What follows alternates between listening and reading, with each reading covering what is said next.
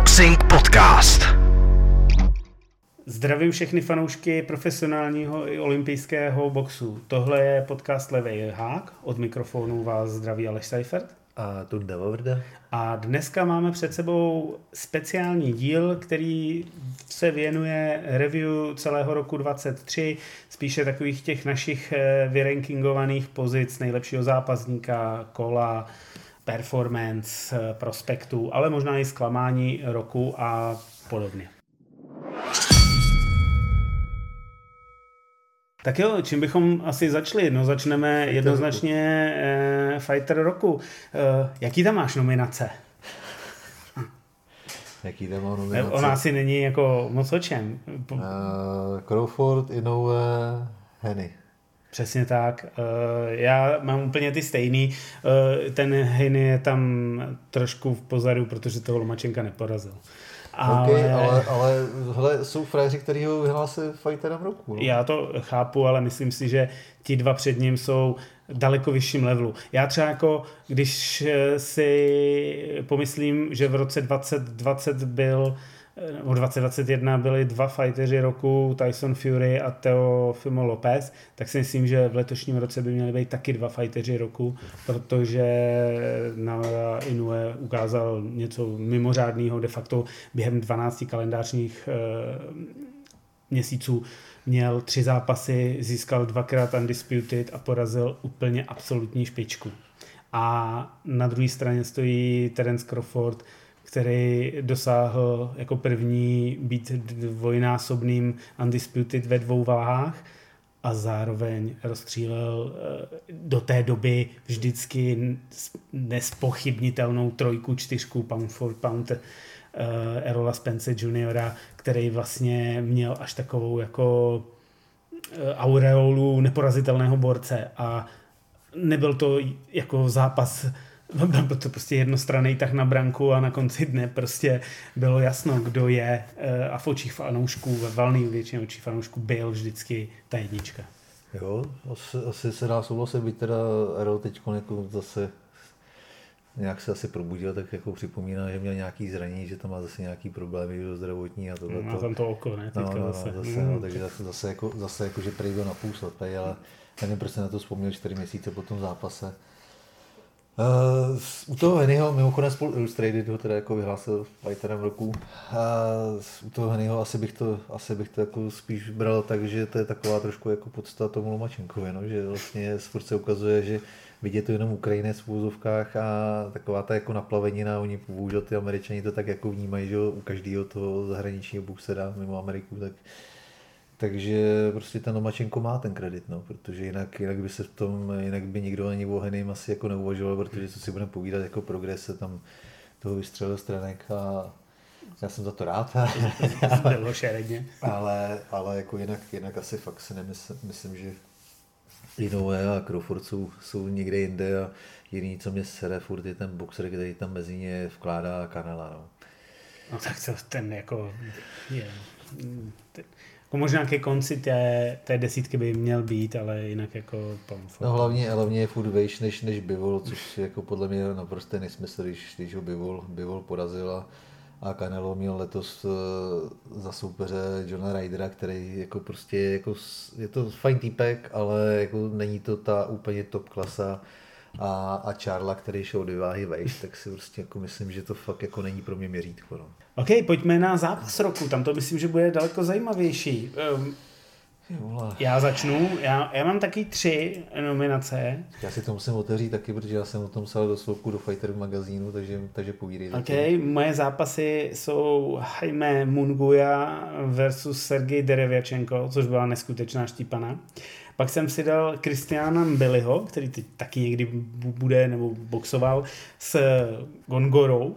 To byla hrozná válka. A jako posledního jsem si dal teď ten prosincový upset Robbie Ramirez versus Espinosa. Hele, asi se s tím dá souhlasit, protože je pravda, že já jsem si úplně jako nezaměřil tentokrát na zápasy roku, ale nespíš na ty překvapení, takže a tam se dá vlastně to Robbie se tam dá taky vlastně zařadit mezi ty překvapení. Takže jo, asi se s tímhletím tvým hodnocením dá souhlasit. Za mě si myslím, že tam klidně mezi těma zápasama ruku, ale zase to je spíš ten příběh asi jako za mě ruku ten Dubois a Miller, no.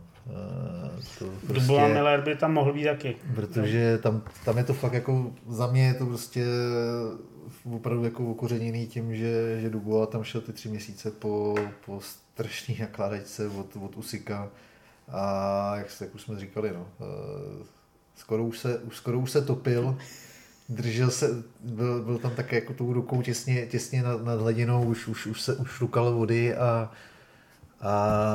je z toho nádherný, nebo možná i comeback roku, no. Jo, to byl. Doba, protože jako za mě jako fakt jako pro mě obrovský jako kariérní výkon a pokud se od tohle dokáže odrazit, tak furt je to mladý 25-letý kluk, klidně prostě za 5 let může být mistrem světa a chvíli tu těžkou váhu demoralizovat. No. Já věřím, že k tomu má všechny atributy, aby mohl dosáhnout někde do té top 5 a tam jako dělat velký problémy. Pokud ho znovu jako nějak jako, když použiju, neskurví tím, že ho dají do nějakého velmi špatného zápasu. A myslím si, že zajímavý zápas a hezký zápas nakonec byl i Benavidez Plant. Jednoznačně.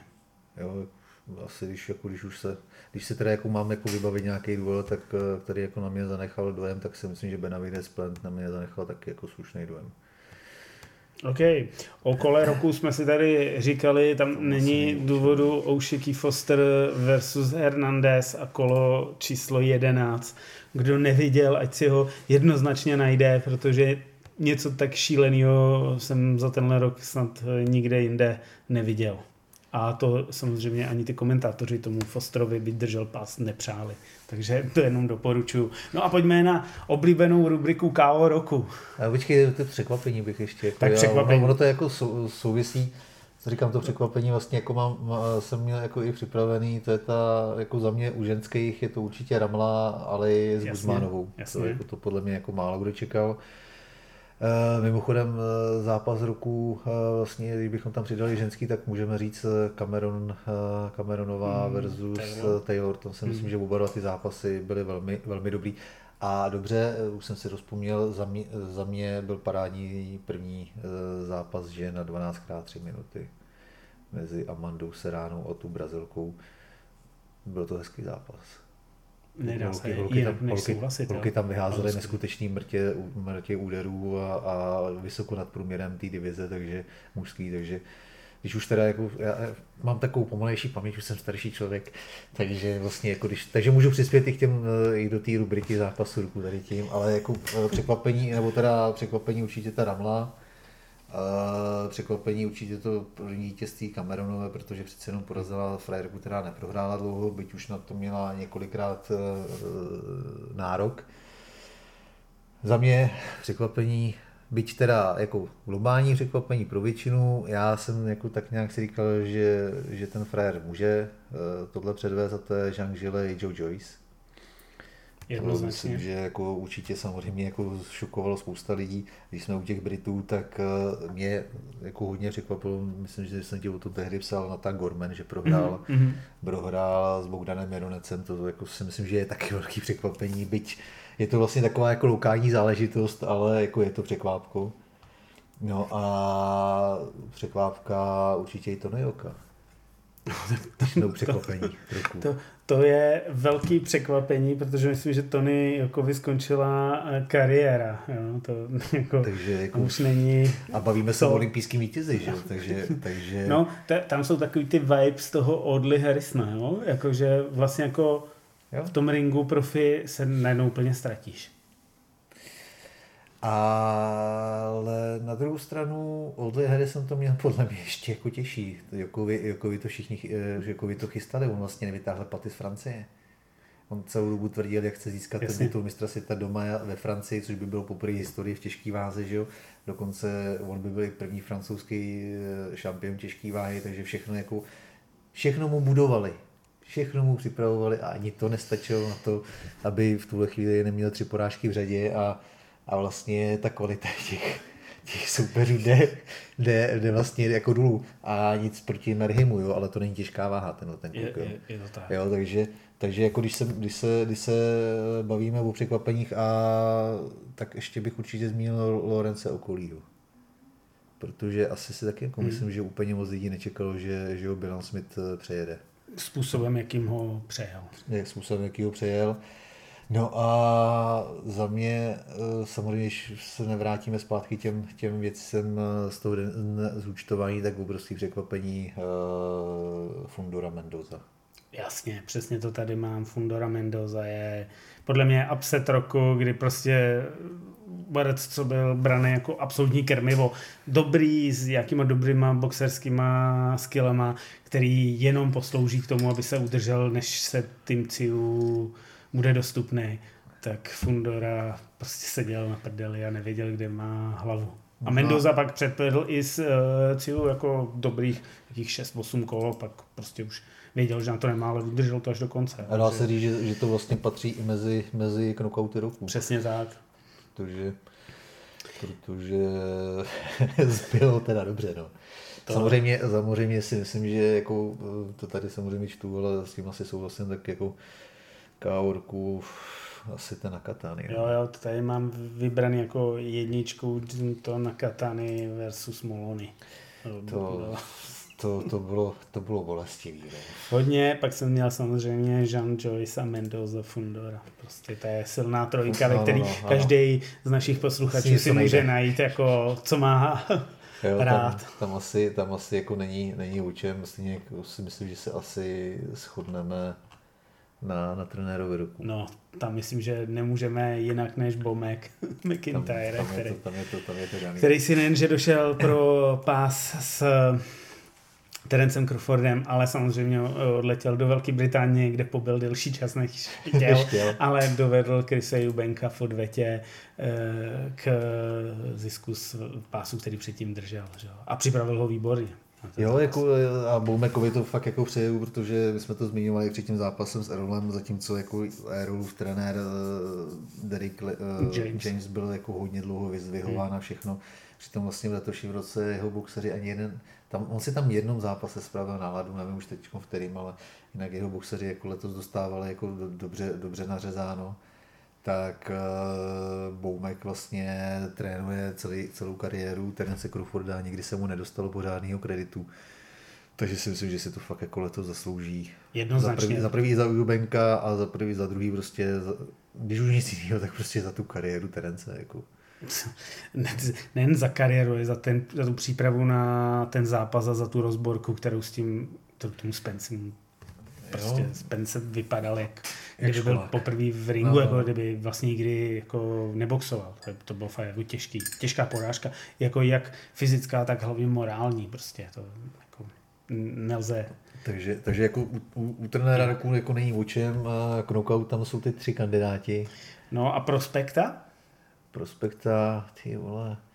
Ale já jsem si vybral, toho jsme sledovali Adama Azima, Andy Cruz, to by mohl být prospekt, protože má 2 zápasy, ale s toho borcem. No jasný, to jako není věkově prospekt. Věkově už není prospekt, ale v profi je, teď ho čeká zápas, mám pocit, někdy na přelomu února března, což bude hodně zajímavý. Na jedný z těch karet, myslím, že možná Lopez. A Adam Aziz určitě jako to jako velmi souhlasím a já bych tam jako rád jako znovu zmínil a vychválil, doufám, že teda jako v našem zápase neprohraje, prosím. Toho Gogu Mamolašvili, samozřejmě je to jako česká scéna, je to domácí scéna, ale jako za mě je to jako ten kluk prostě doteďka ho nikdo neznal, letos ještě na jaře ho nikdo neznal a on to má 3-0-1, že jo? Za nás by tam 4-0-1. No.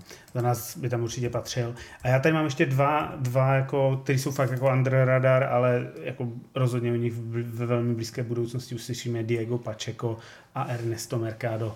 Oba dva jsme během roku několikrát zmínili a jsou to prostě zabijáci, kterým je 20, 21, 22 let a fakt jako je to nová generace, která k tomu všemu přistupuje zase úplně jiným způsobem a tyhle jsou hladoví po úspěchu. A když bereme ty prospekty, tak určitě bychom neměli zapomenout na tu americkou dvojici Keishon Davis a těžká váha Torrez, jasně. Myslím si, že i ten vlastně jako ukázal letos, že tam je progres, takže já jsem na něj hodně zvědavý. A mimochodem WBC ho zařadila mezi prospekty roku taky, Torreze a jako další jméno z těch 6, co tam mají, tak mají Žahalova. Takže... Žahalov si půjde letos pro druhý olympijské zlato a pak už se snad jako naplno začne soustředit výhradně na tu svou profi kariéru, aby ji dotáhl do nějakého jako hmatatelného úspěchu. A já jako být promotérem, tak určitě to začnu připravovat půdu pro jejich odvetu, pro jejich zápas. Já si myslím, že ten zápas musí být. To je stejný, jako strašná škoda, že vlastně Joka, byť mu to přeju, protože prostě mám las, tak Joka Joyce asi už nebude. Byť jako teď jsou oba z prohry, tak proč ne zase jako... takový ten, jako, že by se to dalo postavit na tom, že jeden z nich se zvedne ještě něčemu velkému, tak možná bych to udělal, ale za mě prostě Žahalov a Torrez by si to měli v tom profi dát, sakra. Věřím tomu, že... Mají tam fakt jako zajímavý příběh, protože ten Torrez vlastně jako roste furt, roste, Žahalov je jako špička už pár let a minimálně ta amatérská teda. A Torrez prostě jako se zlepšuje, ten první zápas měl tam, když dostal tu kávočku, že to měl zase okolik 15 nebo 20 zápasů, pak ho už relativně potrápil na té olympiádě v Tokiu. Teď parádně jako pracuje na té své profi kariéře. Já bych to jako nenápadně jsem tam nějak jako ťuknul prostě, hele kluci, co takhle jako někdy odvedl. To asi odveta by mohla být, ale myslím, že bude v pozdějších fázích jejich kariéry. Já vím, ale já neříkám, že teď hned, ale víš, jako, že bych to jako nenápadně jako začal trošku ťukat, protože shodou okolností oba dva jsou to pranku, že jo, jestli se nepletu. Takže... Samozřejmě chceš vytáhnout oba dva na vrchol, ale můžeš se dostat do pozice, že vlastně ji dostaneš vlastně až pod ten povrchol a na ten strop si sáhne jeden z nich, no, vítěz. Zklamání roku. Asi Wilder. Je to tak? Jako když, to na... člověk, když jsme se jako o tom bavili a když jsme nad tím přemýšleli, nebo když nad tím se člověk zamyslí, tak asi lidi jako vidí, že já jako nemám problém s tím jako vyloženě kritizovat někoho, ale... Já tam fakt jako neobjevu nic, co by mě vyložil. Možná ten Spencí, že mě taky jako trošku jako zklamal, ale je otázka, nakolik jako brát je od něj to zklamání a nakolik prostě to práce druhé strany. Ale asi jako z těch všech fakt asi ten Wilder, no. Je to tak, vypadá to na něj a jako... Byl strašný. Byl fakt jako s tím odstupem času a jako... viděním toho duelu ještě asi po druhý, tak Deontay Wilder byl strašlivý. Vlastně jako to odhalilo, jako stál tam nahej v trní, protože to odhalilo úplně všechno to, co jako mu vyčítali, ale všechno se krásně jako za ty roky skrylo v tom brutálním zadním úderu, tak když ten nefungoval, tak tam nebylo nic. On dokázal prostě soupeře předtím jako strašit tu svou strašnou svou silou. Tím pádem jako prostě měl to jak Tyson, měl vlastně půlku práce jako vyřešený tím svým knockoutovým percentilem a tím, že vlastně dokázal ty frajery jako z ničeho uspávat, hodně mu v tomhle pak pomohl i ten dvouzápas s Ortizem, který vlastně jako ho dvakrát dá se říct jako byl lepší, a ono vždycky dokázal prostě sestřelit, takže tomu strašně pomohlo. Na druhou stranu prostě ve chvíli, kdy se před něj postavil frajer, který jsem nezalekl, který ho byl schopen tlačit, tak se ukázalo, že je zranitelný. Ten frajer to ukázal 3krát a Parker to teď dotáhl. No. Je to tak? No a... Respektive, promiň, že ti ještě do toho skáču, vlastně ukázal, že k tomu není potřeba být jenom obrovský. Jo, někdo mohl zpochybňovat, říkat, hele, Fury měl 20 kg navrch, je to obrovský chlap, víc jak dvoumetrovej, když mu postavíte normální těžkou váhu, tak to takhle vypadá nebude. Parker ukázal, že i ten normální těžká váha těma proporcema, normální průměrná těžká váha ho dokáže zbít. Je to tak. Tak tohle byl náš krátký přehled toho nejzajímavějšího, co se událo v roce 2023. Tak, jak jsme to viděli my, samozřejmě mohli bychom o tom mluvit hodiny, ale to si myslím, že není důvod. Hodiny jsme o tom mluvili v tom uplynulém roce. Mimochodem máš spočítáno, kolik je stopáž celková těch podcastů? Hele, já to řeknu asi úplně takhle. Já, když jsem s tím začal přesně před rokem, tak prvním zápasem byl právě, jedním z těch prvních zápasů byl Artur Beterbiev. A od té doby jsme natočili 25 klasických dílů, což budeme brát, že 1:10 je v průměru, plus k tomu je 5 speciálních dílů, takže máme jako přes 30 dílů. Jeden host byl na dvakrát, jestli se nepletu. Ano, jeden ten díl byl na dvakrát, ale všechny jsou kolem hodiny, takže já si myslím, že jsme dalece přes úplně původní můj plán, který jsem s tímhle podcastem měl. A když už se o tom bavíme, tak já můžu jenom říct, že vlastně celý ten podcast i vznikl z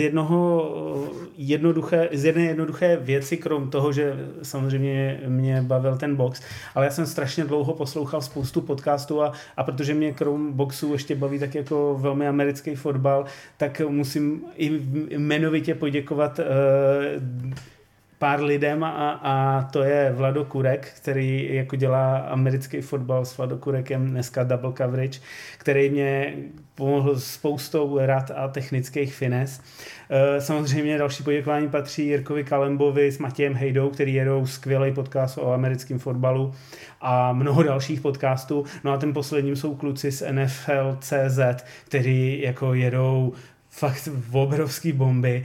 A tohle všechno byla vlastně taková motivace, že jsem si říkal, že tyhle, spousta tohodle, spousta MMA podcastů a o tom boxu se nikdo nebaví, tak že bych to zkusil a vlastně jsme se nějakým způsobem jsme se potkali, dali jsme o tom řeč a dneska máme za sebou rok a to je skvělý, máme za sebou rok. Koliká ta varianta pro tebe jsem byl já?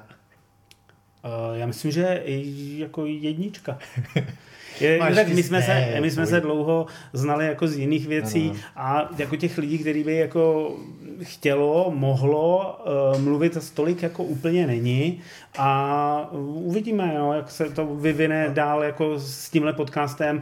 Máme Patreon, máme nějaký plány s dalšíma věcma. Samozřejmě ten podcast věřím, že má šanci ještě růst, jak jako poslechově, tak taky dalšími způsoby. Jo. Uvidíme, kam se to posune. Jako věřím, že druhý rok, taková ta sophomore season, musí být jako potvrzující, abychom dodrželi tu kvalitu a ještě ji jako zlepšili trochu. Je pravda, že tohle sympatiáků jako já prostě nepotkáš. No. Přesně tak. Ne, tak jako podpořit toho si jako můžeme a myslím si, že teď to téma, co otevřeme, tak může být taky hodně výbušný. Přesně tak. To téma, které my otevřeme a kterým dnešní díl zakončíme, je vlastně novoroční informace, že USA Boxing udělal nové pravidlo, které umožňuje transgender sportovcům se zúčastnit vlastně ženských zápasů. Tohleto rozhodnutí, který asi jako není úplně jako tak zásadní v tom běhu sportovním, ale přináší mnoho aspektů do toho úpolového sportu, protože samozřejmě přináší nějaké otázky a mnoho sportovkyň, hlavně z toho ženského boxinku v čele samozřejmě s Amandou Serrano, se vůči tomu rozhodnutí jako velmi zásadně jako vymezuje. A no, ono to proběhlo i do politiky. No, i když jsou tam jako striktní podmínky nějakých jako AX asi 48 měsíců, které musí jako 36. Nebo 36. Je to hodně měsíců, kdy musíte dodržovat nějaký limity testosteronu a tak dále, ale pořád vám nikdo nevezme to, že prostě máte tu muskulaturu a to tělo trošičku jako jinak upravený. A je to jako velmi ožehavá otázka, dokonce tam padají ty věty ve způsobu, že je to pořád muž bijící ženu. No, je to o vraždě žen a že jednou budu ženský kategorii ovládat muži. Já k tomu mám jako dva podněty. Jeden jako Za prvý, vždycky jsem byl zásadně proti tomu a vždycky, když se tady to téma jako otevřelo, tak jsem říkal, že dokud, že samozřejmě je to špatně v jakýmkoliv sportu, ale dokud se to nepotká, nedotkne úpolových sportů, tak je to furt jenom jako soupeření jeden na jednoho a vlastně jako neovlivňuje to zdraví toho druhého člověka, té ženy. Teď se to dotklo úpolových sportů a samozřejmě je tam tedy ten aspekt toho, že vlastně všichni, já jsem k tomu párkrát se jako chystal k tomu udělat větší téma, zatím jsem se k tomu nedostal, třeba to chytne někdo jiný, třeba to chytneme my tady v tom podcastu, že všichni se strašně soustředějí na tu hladinu testosteronu. A to je prostě absolutní nesmysl. Jo, jako biologové a lidi, kteří tomu rozumějí, ti řeknou, že to je kravina, protože jedna věc je hladina testosteronu, druhá věc je, jak je to tělo dokáže s tím testosteronem pracovat. Je spousta žen, která má větší hladinu testosteronu než mužů. Ale to ještě neznamená, že jsou víc muži než ty chlapy. A pak je tam ten další aspekt, že můžeš podstupovat hormonální alžbu, jak chceš. Ale ta se nedotkne, podle mě, to právě mohli říct ty biologové, se podle mě není schopná dotknout stavby těla, kostí. To prostě ty ti nezměknu. Jo, jedna věc je jak hladina hormonů v těle, jedna věc jsou právě ty hormony a druhá věc je stavba těla, jsou kosti, je síla úponu, jo, ty svalové vlákna, furt to prostě je prostě tělo, který se narodilo jako mužský. Takže za mě je to nesmysl. Samozřejmě jako můžou tam být ty protiargumenty o tom, že každý má právo na něco. Zajímavý je, už se to teď řešilo, se otevřelo to téma hlavně uplavání, že jo. Tak zajímavý je, že za poslední 4 roky výrazně zrostl počet mužů, který se chtějí nechat předělat na ženu v Americe, a to i v tom věku středoškolským. Takže je otázka, jestli opravdu ty lidi skutečně se tak cítí, anebo cítí šanci na úspěch. Jestli teda je to o to, že teda ten svět je otevřenější, což je nesmysl, anebo je to prostě jenom účelovost. No a pak je tady ten druhý aspekt, kdy si prostě já si neodpustím to rýpnutí.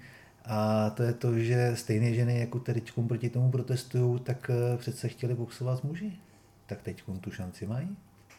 A dokonce budou vypadat jako ženy.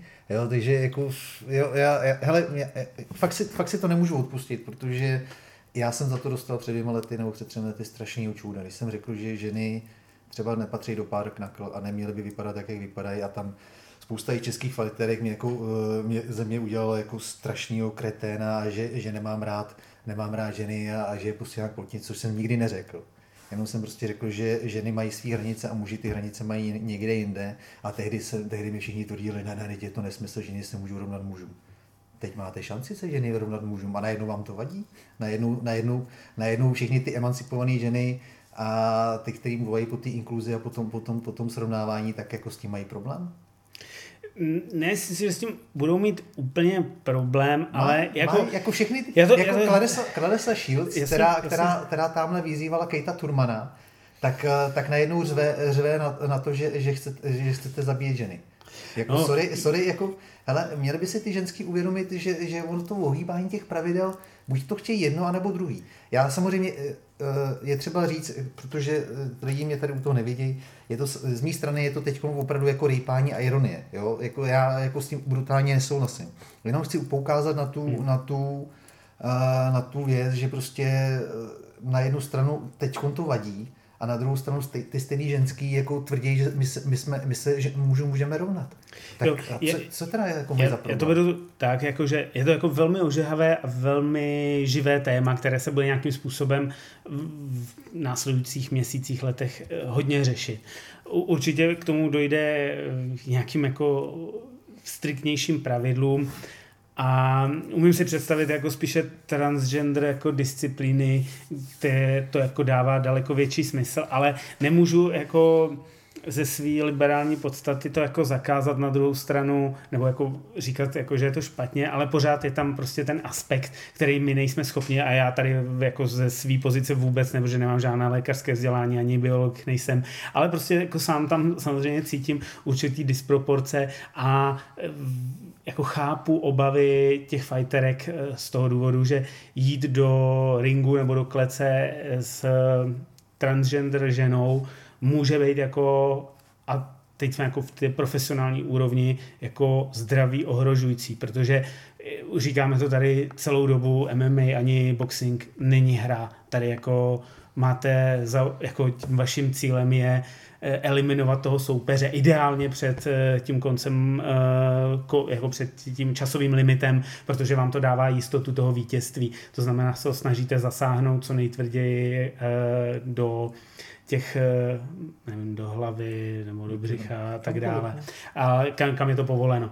A samozřejmě rozhoduje tam i určitá síla. Proto jsou váhové kategorie, proto jsou prostě věci, nejsou výškové nebo jakékoliv jiné, jsou váhové, protože tou váhou se to dá nejlépe. A i tam jsou problémy, o kterých jsme se během uplynulého roku mnohokrát bavili o tom, kdo kolik přibírá a teď tam byly úplně strašlivý rakety v nějakém posledním MMA 20, 25, 30 liber, to prostě jsou úplně šílený house numera. Takže už jen tohle bude jako velký problém a zase jako udržet ty transgender ženy v těch limitech vah bude taky jako komplikovaný. Nevím, necháme to určitě asi otevřený, ale vrátíme se k tomu, protože mě zajímá, jaký ten vývoj bude a možná, když někdo bude chtít reagovat, tak nám určitě něco napíše, nějaký point klidně, nebo nám něco natočte, rádi to nějakým způsobem se posnažíme se stříhnout a vložit do podcastu, protože nás to zajímá a samozřejmě nás to zajímá i z pohledu těch žen boxerek, což by bylo úplně ideální, ale já věřím, že při nějakém, protože bych měl mít